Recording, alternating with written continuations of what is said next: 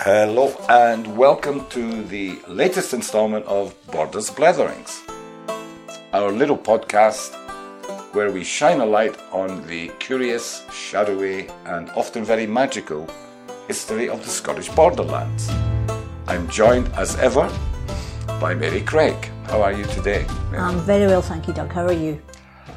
Um, yeah, thanks for asking. I would say I'm confused at the moment, but very glad to have the opportunity to sit down and have a wee blether about history, albeit local, and to some extent language, um, history and language, two topics that I feel have been taking a bit of a battering in recent days. Ah, yes. But I shall leave it at that. Okay. I shall start with this. And did those feet in ancient time, Mary? I shall stop at that point. Good. Because today I thought we would have a good blether about the sites of pilgrimage in the Scottish borders.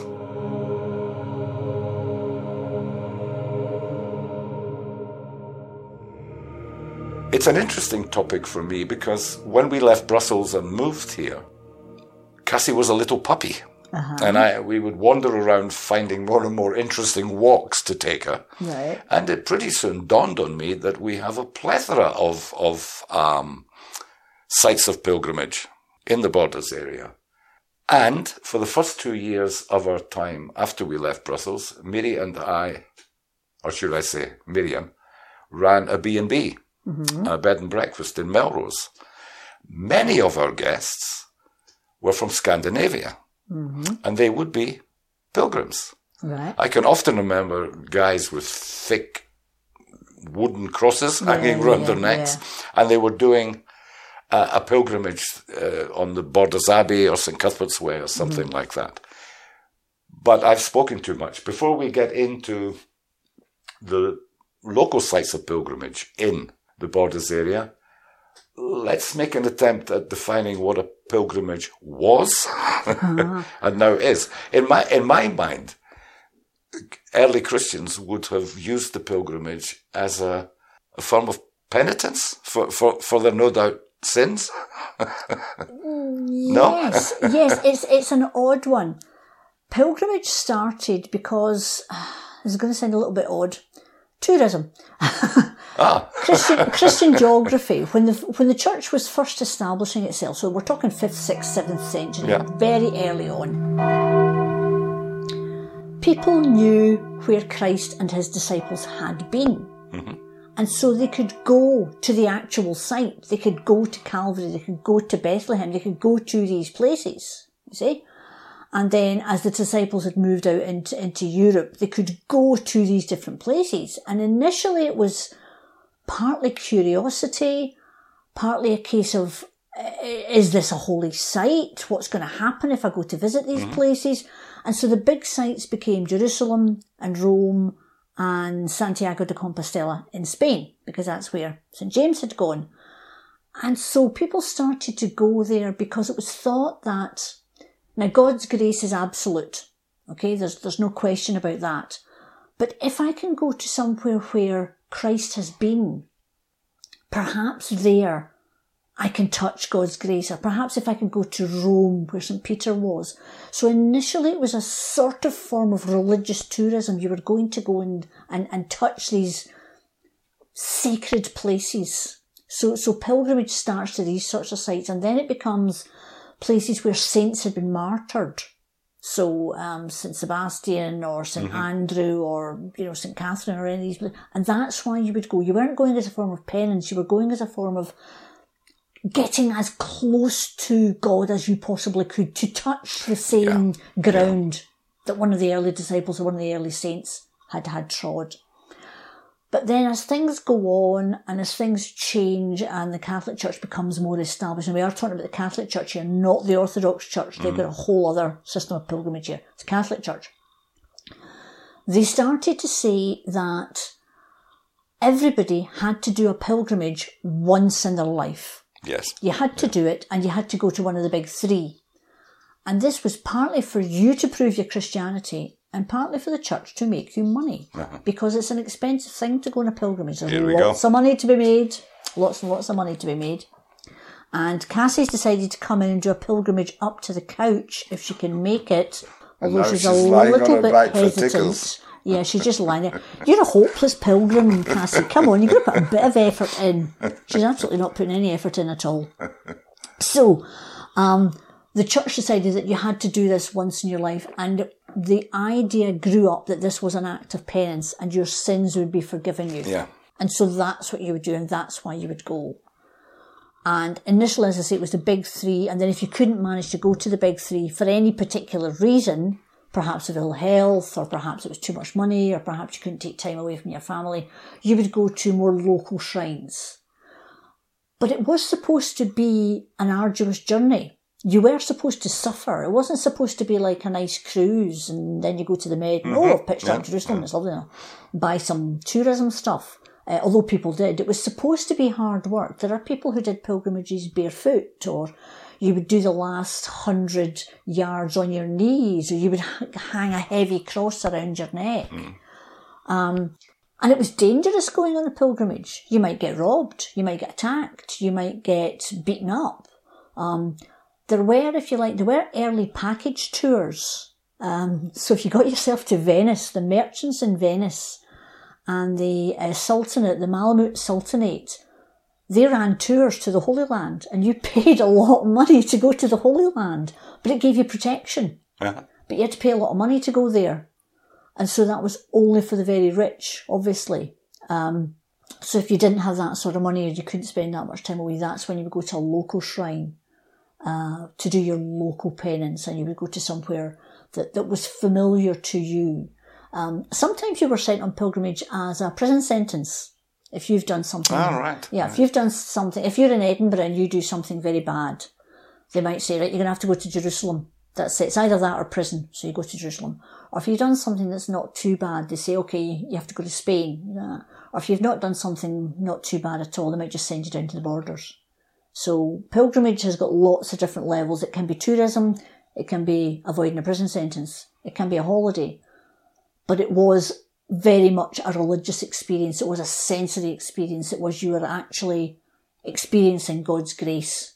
So it was a massive, massive thing to do, even if you only did it once in your life. You were following in the footsteps. Yeah. Literally following in the footsteps where you could. Yeah. Penance as a money making scheme though, That's Well, it certainly was a Nothing money new. making scheme for the church because you had to pay money to get to Venice. Then you had to pay the merchants for your, your trip across the Holy Land. And then you had to pay the, the Sultanate in the Holy Land um, to show you the sights. You had to pay to get into the, the Holy Sepulchre. You had to pay to get back out the Holy Sepulchre, which was a really cheeky one. that's good. You had to pay to get your pilgrim's badge because sometimes if you've been sent there, um, or if you're going on somebody else's behalf, you're wanting to buy a souvenir to prove that you did that. You got to pay for food, you got to pay for lodgings, you got to pay for clothing, you got to pay protection money if you stray off the path.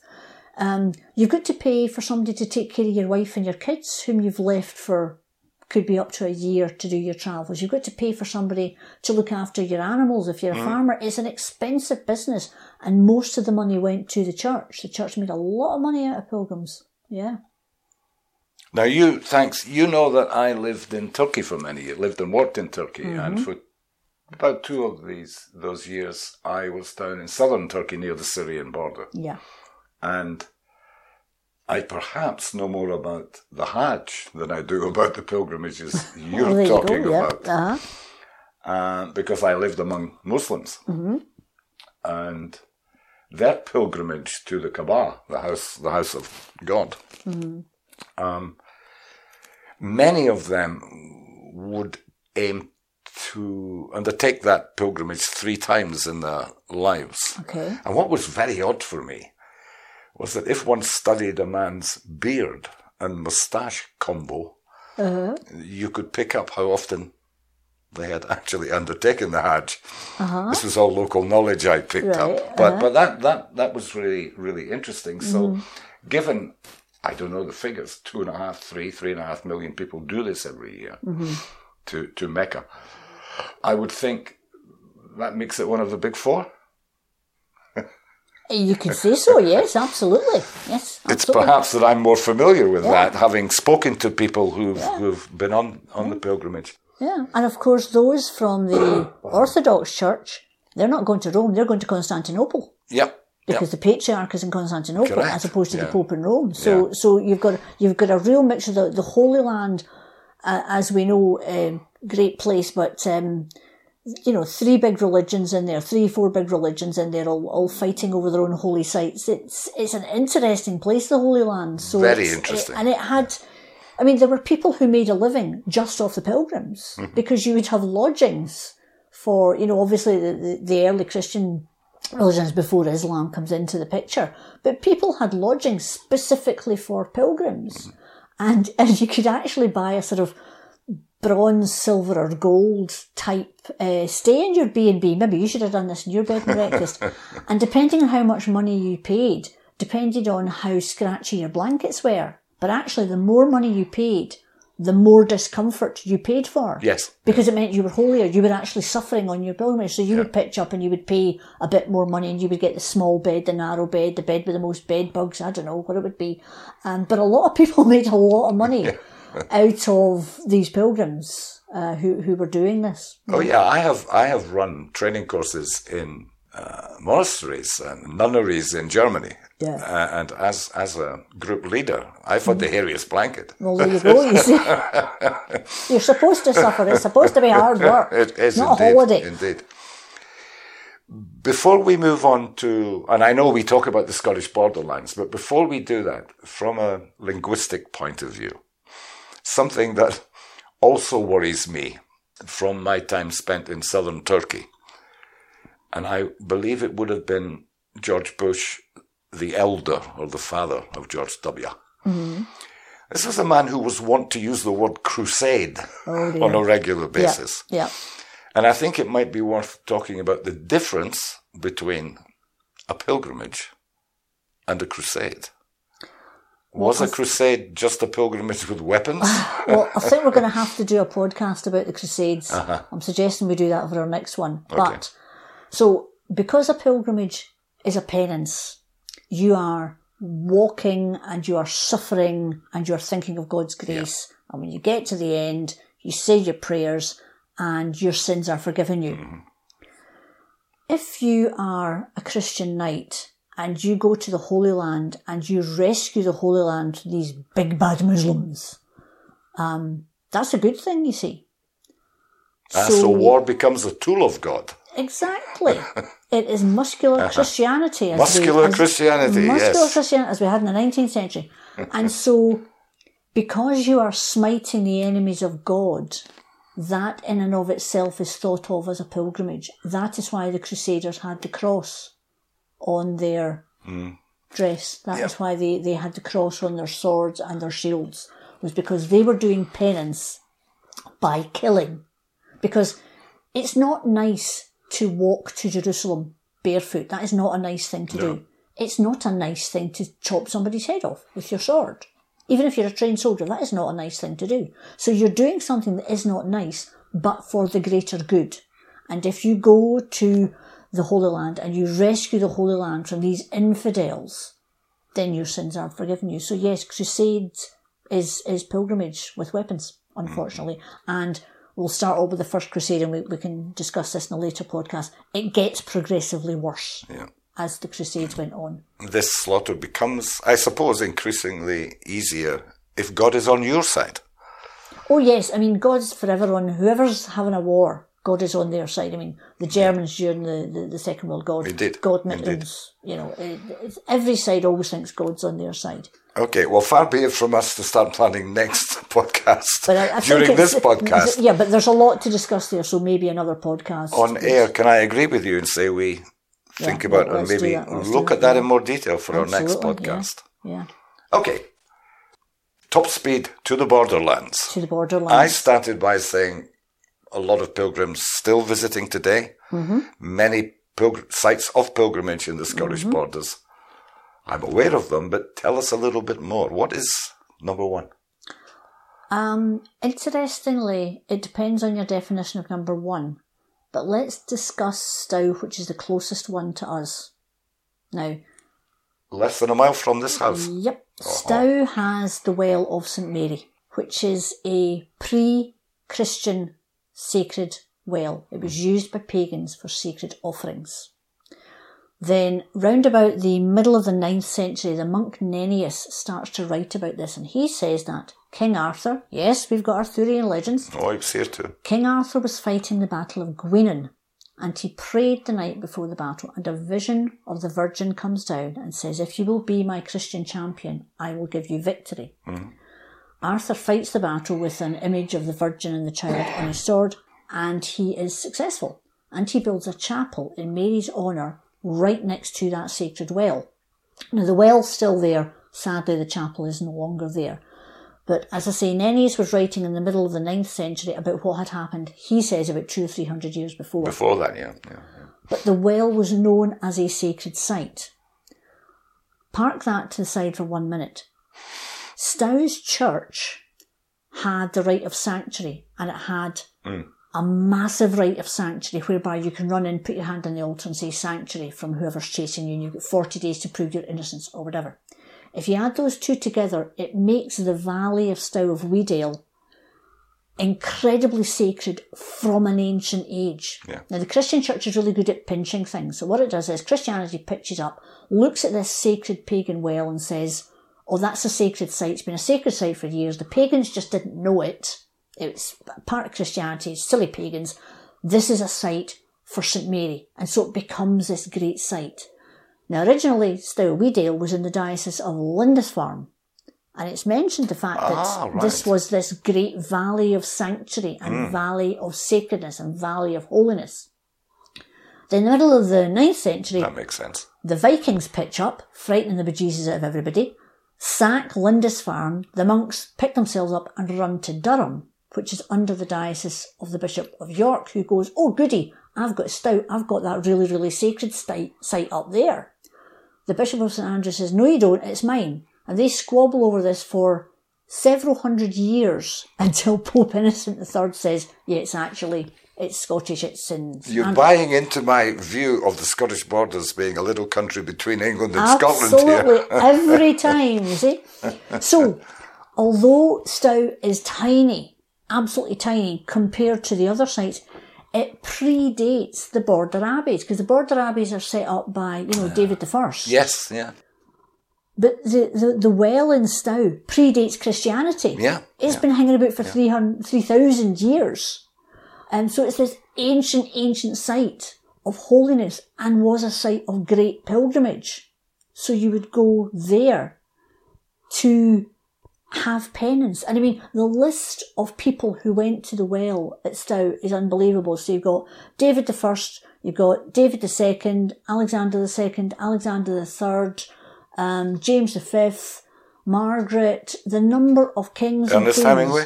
that came here to get a blessing from this site. All right. This is the reason why David the Second had his wedding feast here. Now, so Robert the Bruce is dying, goes down to Berwick on Tweed. He knows he's dying. He knows the English is are eyeing up the throne. So he marries his son to Princess Joan Yeah. of, India, of, Yeah. of England, right? That's the most north, southerly city. It's on the border. It's northern, it's southern. What is it? Where is it? But he's showing the English that the Scottish crown is absolutely secure. Go away, leave us alone. Mm-hmm. He then comes up to Stow. He bypasses all of the border abbeys. He chooses Stow beside the oldest sacred site for the wedding feast and the wedding feast. And the reason we know about this is the bill for the wedding feast is in the Exchequer Rolls in the National Records of Scotland. That's why we know all this. So that's why, although it's a tiny little site and you drive past it in the A7, blink and you're through it, it is the oldest site. So that's where you would go as a pilgrim. And if you're not going there, you're going to the abbeys. You're doing St Cuthbert's Way. Yeah. Because the Borders is an early site of Christianity. It is, it has had Christianity for longer than the Highlands and Islands because they were still doing their own thing for a long, longer time than the after that, yeah, was. yeah. So that's where you go. But also, if you're in the Borders and you're a, you're a farmer, you've got a bit of money and all the rest of it, and you need to do your pilgrimage because it's your Christian duty, can you really afford the time and the money? Have you got the inclination to go all the way to Jerusalem? Stow's just along the road a little bit. Mm. So you go to Stow. Now it's still a religious experience. You still maybe do the last little bit on your knees, but it's local. Yeah.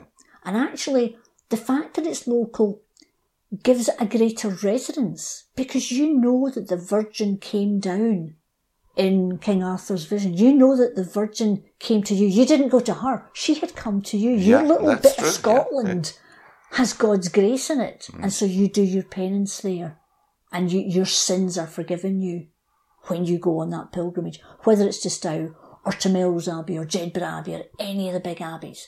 But again, you see the big abbeys, they want you to pay. You want to go to Melrose Abbey, you can go, but you're going to have to pay the abbot money to go in there and do your pilgrimage site there. Or if you're going on St Cuthbert's Way, again, you're having to pay lodgings and pay for a horse if you're very posh or, you know, walking, all Yeah, of these yeah. sorts, sorts of things. So Stow becomes, it's got the ancient holiness, it's got the fact that the Virgin Mary came here, and it's got it's a slightly cheaper site to go to, and that's why it has a great flourishing of pilgrimage. There is a a, a prayer that is said, and it's sort of Mary, Lamb of God, um, Mother of God, Mary of Wedale, bless us sinners. And this is, you know, these are the sorts of prayers being written by Dominican priests who come here, Dominican friars who come here. So it's it's a real site of ancient pilgrimage. Now, talking of getting to the well, which is about five minutes from where I live, Yeah. Cassie won't go there. It's too muddy. Yeah.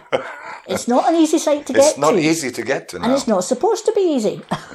You're supposed So to that- get muddy and, and you know, That links back to the to the suffering involved in, Yeah, in- you're in supposed doing you're that. supposed to suffer. I mean, we had pilgrimage. There was a pilgrimage to Stow to the well in the year 2000, Uh-huh.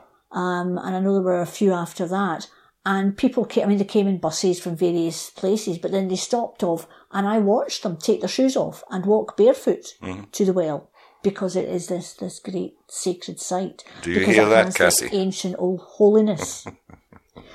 Princess Cassie. Indeed, she's completely unimpressed by this and has gone to sleep. So, so much for pilgrimage being exciting. Um, you perhaps need to correct me. When I moved here, I understood a they call that well Our Lady's Well. Am I Yes. am I wrong in doing that? no, no, no, no. It was known as Our Lady's Well. It was known as Mary's Well. Okay. Um, I mean, what you have is you have you have the Trinity of God the Father, God the Son, and God the Holy Ghost. And one of the problems that the early medieval church had was that the pagans had multiple deities. Christianity pitches up and says there's one God, One. Yeah. but he's actually in three, and the pagans could not understand this. Yeah. They then had to go over the fact that pagan beliefs had female deities, and so the Christian church says, well, you can have Mary. And of course, Mary's a virgin, so that's godlike. And then they decided that her mother, Anne, had also had Mary as a virgin, and then her grandmother, Jessie. So you uh-huh. had a trinity of females there. And you'll notice there are a lot of places in Scotland, and Stow included, where you will have somewhere called Mary. We have Marysfield. Anne, we have Annesbridge. Yeah. And Jessie, we have Jessiefield. Uh, Liverpool, Anfield. Anfield. You know, places Yeah, like that, yeah. all over the place, you will get that trinity of the male and trinity of the female. As the church becomes more established in the later medieval period, they drop that off because, well, they're sort of women, you know, so we drop that bit. We keep the Virgin Mary, but that's about all. That's a very Dan Brown argument. yeah, yeah, yeah, we'll just drop that, thank you very much. Uh, and of course, the Reformation just says we're not having this at all. Exactly, yeah. You know, but yeah, so that's why you have, so yes, the Ladies' Field or Mary's Field or Mary's Well, these different names are acceptable, yeah. At its peak, any idea how many people would have made that pilgrimage to Our Lady's Well? That's Do we have records? Do you have records in the archive? Or? We don't have records here. Um, there are some church records that talk about there being um, a good number of pilgrims this year. That sort of vague figure. It's very difficult. I mean, we're talking about the height of the medieval period. We're talking about a population of Scotland of about a million. Probably about maybe half a million people actually bothered to go on a pilgrimage. Of them, maybe 10,000 would be going Oh, on wow. pilgrimages Right, in the right, borders. So you would get maybe, I mean, the, the population of Stow was probably sitting at about 800 at that time, Mm. and you'd get twice that number coming Yeah, yeah. on a pilgrimage. Uh, I mentioned I mentioned Dan Brown earlier, facetiously. I'm, I'm sorry, Dan. It's okay. When I was a student in Edinburgh, I could take myself off to the gardens around Rosslyn Chapel mm-hmm. and pretty much sit there on my own with my economic history book, smoke a mm-hmm. cigarette, and, and be undisturbed by anybody. Yeah. I'm going back to tourism and pilgrimage. After the Da Vinci Code came out, that just became impossible. Indeed, yes. Do you include Rosslyn Chapel as a site of pilgrimage? Yes, but for a very different reason. Yeah, that's what I'm interested in. Um, Rosslyn Chapel was a site of pilgrimage because of the legends around the Holy Grail Yeah. and the Knights Templar, who started off helping. Uh, now this is a confused story. So they start off being the Knights Templar. They're Hospitaller Knights, Yeah. and they are helping the knights that go on crusade, and they help pilgrims. And then they started to be a little bit more aggressive, shall we put it like that? Yeah. And then they started to be extremely aggressive and fell out spectacularly with the uh, with the Catholic Church. Yeah. But they claim to have had acquired, shall we put it like that, the Holy Grail, The Holy Grail. Yeah. which they then hid somewhere in Europe, uh, and they left signs for their followers to know where they were. And one of the sites is Rosslyn Chapel. There are numerous sites as to where the Holy Grail is supposed to be, but that is one of the ones. And so those who follow the Holy Grail story, which is the fact that Jesus had a baby via Mary and the bloodline The continues. Rose Line. Yeah. Yeah. Uh, so that's a different type of pilgrimage, and that's actually still very strong. I, I got a real boost with Dan Brown. Yeah. But the, the people who follow the Knights Templar and, and the story of the Holy Blood, the Holy Grail, there's a whole, um, I, I don't like the word industry, but there's a, there's a whole sort of, I can't, think I you're can't right. think of another word around it, but think you're right. industry of people who go on pilgrimages to try and find this or even if they're not genuinely trying to find the Holy Grail or the child, the mystery of it, the romance of it, uh, has captured the imagination. Yeah, I, I used to take visiting students to Rosslyn Chapel now and again, and I got to know uh, one guide there who I, I found very entertaining. Yeah. And he, he told the story of a father and son combo who had built an ancient instrument, the various carvings within the chapel, notated them to music, played it. These notes they'd notated uh-huh. on this ancient instrument, uh-huh. in the belief that the Holy Grail would, Would be found. Yeah. You see, To which I- he would add, the. CD is available in the in the gift shop. fantastic. You see, I had visions of them going do, do, do, do, do, Yeah. like uh, close encounters of the third Close kind. Encounters, Something yeah. would happen. Oh, that's fantastic. Yeah. Oh, yeah. I, oh, I'm up for that. That's great It's- fun, yeah. It's wonderful. It's Yeah. hokum, but, wonderful. Yeah, but I mean, pilgrimage meant different things to different people. Yeah, I mean, there were people who went on pilgrimage because, to be honest, it was it was a holiday. You know, if you if you're an unfree peasant and you go to your lord and master and say, "Well, you know, I, I want to go on a pilgrimage," and the lord and master thinks, oh, "I don't really, I don't really want to let Doug go," but actually, Doug could go on my behalf. Mm-hmm. So the lord and the master gets some sort of image made of himself, and you have to carry it to the Holy Land and he gives you the money to go. So basically, you're getting a paid holiday to go to Jerusalem, and you get to see some girls and see some sights and drink some beer and drink some wine and have a good time. And all you have to mm-hmm. do is, you know, turn up at Jerusalem, Yeah, yeah, buy yeah. whatever bit of tat your Lord and Master wants you to buy to prove that you've been there. And we'll talk about forgeries in a minute, and then come all the way back. You're away from your work for a year Yeah. all expenses paid. And there are people who took the money and, shall we say, didn't quite make it all the way to Jerusalem. Or some of them made it all the way to Spain and didn't quite go to the shrine, but realised that they could buy a counterfeit uh, pilgrim's badge and pilgrim's token to bring back. And they had a whale of a time of it. There weren't many, but there were a few that took advantage and just thought, oh, to hang with this, you know. um, Because once you're away, nobody knows what you're doing. And I mean, you know, the Canterbury Tales is the Canterbury Tales for a reason. You know, the wife of Bath was having a good time on pilgrims. Oh, now there. you remind me of high school. yeah. You know, but interestingly, talking about pilgrims' badges, at Stow, uh, a scallop shell was found in Stow. which is the uh, pilgrim's badge That's- from Santiago de Compostela. Yeah. yeah. So that's interesting that that was found there. Whether or not it was an old, old one from way back, or it just happened to be there, or Mm-hmm. someone had placed it there, or it was there by sheer accident, we don't know. But it is interesting that, that one was found. Ah, but that's the mystery. That's, exactly, and that's that's, the, beauty of romance it. and the and yeah. Yeah. Was it Nietzsche who talked about what we don't know that kills us? But in a sense, often what we don't really know. I don't wish to talk about the Loch Ness monster, but Nessie's real for all of our listeners. yeah. Nessie is absolutely real. Don't let Doug tell you otherwise. it's a giant eel. Uh, what we don't know is also vital to our understanding. yes, I think. absolutely. So you mentioned other sites of pilgrimage. You mentioned Lindisfarne. Lindisfarne, indeed, yes. So we've spent a lot of time talking about Our Lady's Well here in Stow, mm. and we'll put some information on the website, I'm sure. Yeah. What other pilgrimages are very popular to this day here in the Borders region? Well, again, St Cuthbert's Way, walking St Cuthbert's Way. So again, you're doing it's going back to the the origins of it. You're walking on the same roads that St Cuthbert walked. Yeah. You're seeing the same sights. You're smelling the same smells. And because the Borders is still a very rural area, hmm.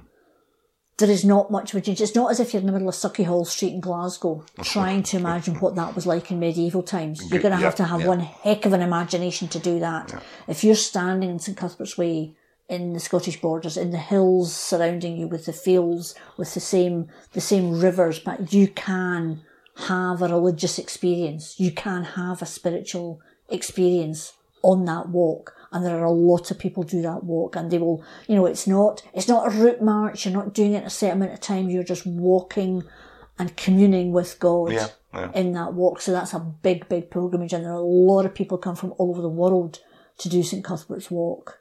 That's um, that you've echoed exactly what some of the pilgrims that used to stay in the B and B mm. would say to me. Yeah. That the environment here is what makes it, it as authentic as Yeah. possible. And often within a pilgrimage, obviously once you get to the end, to Jerusalem or Rome or Stow, whatever it is, but also the journey itself, because you're experiencing what that saint did and mm. how they had to walk and they had to find lodgings and they would eat, you know, they, they will eat a simple meal and Yeah. you, you're not, you know, you, you've not got your mobile phone switched on all the time. You're not checking your social media. You're, you're communing with your God. You're trying to find that inner spiritual uh, element in your soul within the walk. Um, and there are there are numerous stories of people who have had real religious awakenings on a pilgrimage to this day, because it really, you know, their religion is is very important to them. That spiritual element in their life is is absolutely core to their being. Um, and as a non non religious person myself, I just find it amazing that, Yeah, that yeah. people, you know, they have such faith, and it's it's lovely to hear and see and and see the the, the a real experiential element walking St Cuthbert's Way and and all pilgrimages. I think. You've touched on it, but what really happened on a pilgrimage? Do you have any any stories, any evidence you, you can tell me? Uh, There are people who chronicled their uh, that's what I'm looking for. experience. Yeah. They would chronicle what happened to them on pilgrimage, and a lot of them talk as if they they, they feel as if they've been renewed in their faith. Yeah. people would often go and ask for something specific, like I want a baby or I want Ah, good health. So you can ask for things like that. And So you do get people who there, there was a, a nun, a German nun, one time who who wanted to go on a pilgrimage and she had a bad knee. And she worked out how long it would take her to walk from where she was in the German states to Jerusalem. and she walked that for a hundred days in her little cell. And at the end of that hundred days, miraculously, her knee was better. So you get stories like that. Ah, right. Um, right. You get people who it, it's a renewal of faith. It's a reawakening. Um, you get a few people that go on pilgrimage and come back to their old life and realise that that's not for them, and they will join monasteries. They will join convents. Like them that are- have been to the moon and back. Yes. A similar thing. It has it has literally changed them. They cannot they cannot come back. They are so changed that they cannot settle into an old life anymore. Okay, and I have one final question because, pardon my ignorance again, was the pilgrimage in, in, in ancient times, was it a group activity or something best done alone?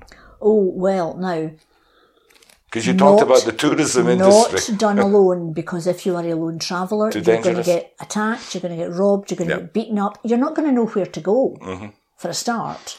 Um, you're in danger of being attacked or beaten up or robbed because the chances are you're relatively wealthy as a pilgrim, and even Yeah. if you're not, you're carrying a year's worth of money to pay for lodgings, and you don't know where to go. And if you pitch up and you're not on an official tour, you might not even get in anywhere. So you're always better to go in a group, unless you're extremely wealthy and you can go and bring your own entourage with you. Yeah, yeah. But no, you're better to, to go in a group, and you would you would meet up with other pilgrims along the way. Okay, okay. It, it seems like a, a, a better um, experience in a group, Yes. in a, in a Yeah, sense, yeah, pre Thomas Cook. I have been amazed uh, in, over the last few years when I've been running um, hotel intensives for German speaking students down near St. Albans. Mm-hmm. I'd do a day trip Yeah, and we would visit the shrine of St. Alban, yeah. the earliest Christian martyr in England.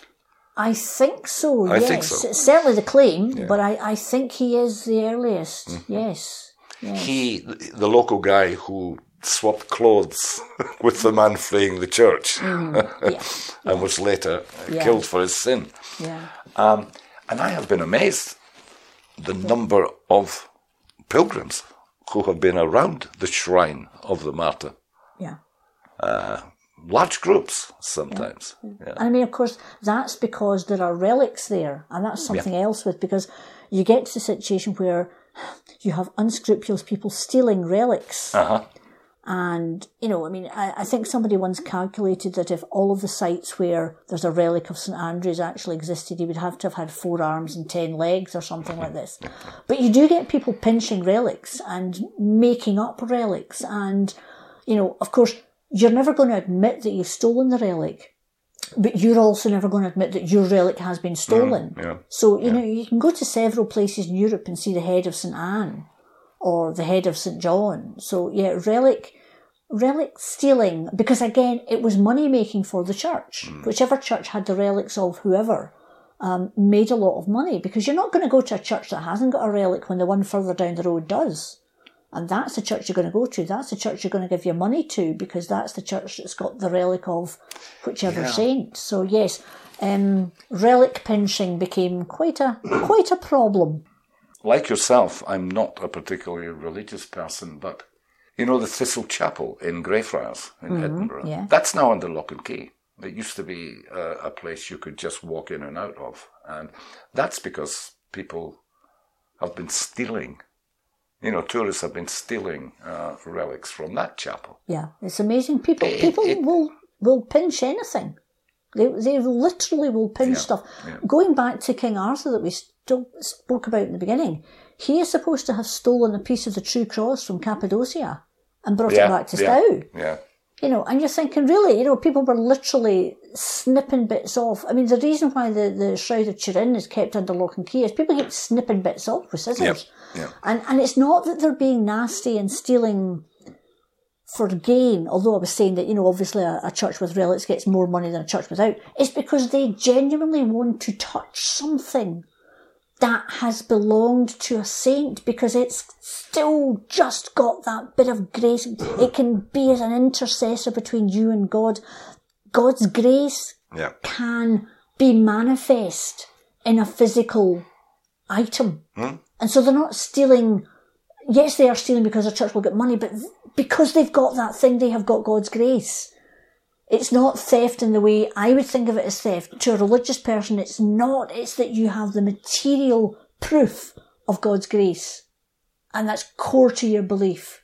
And so that's why stealing something is acceptable. Brilliant, Mary. You have just made a very convincing argument for the Scottish football fans who ripped up Wembley And, oh, he- took, I- and took the turf back to Scotland. How did you manage to get football in in Pilgrim? I knew I that was going to happen. get football into our podcast, Exactly, but but you managed it that time. you did it well. You set that up perfectly for me.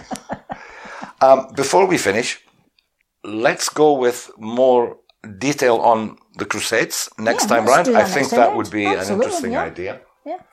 And finally, before we finish, can I just remind our listeners that while this podcast is free to listen to, it is not entirely free to make. Cassie has to be fed, various other things have to be done.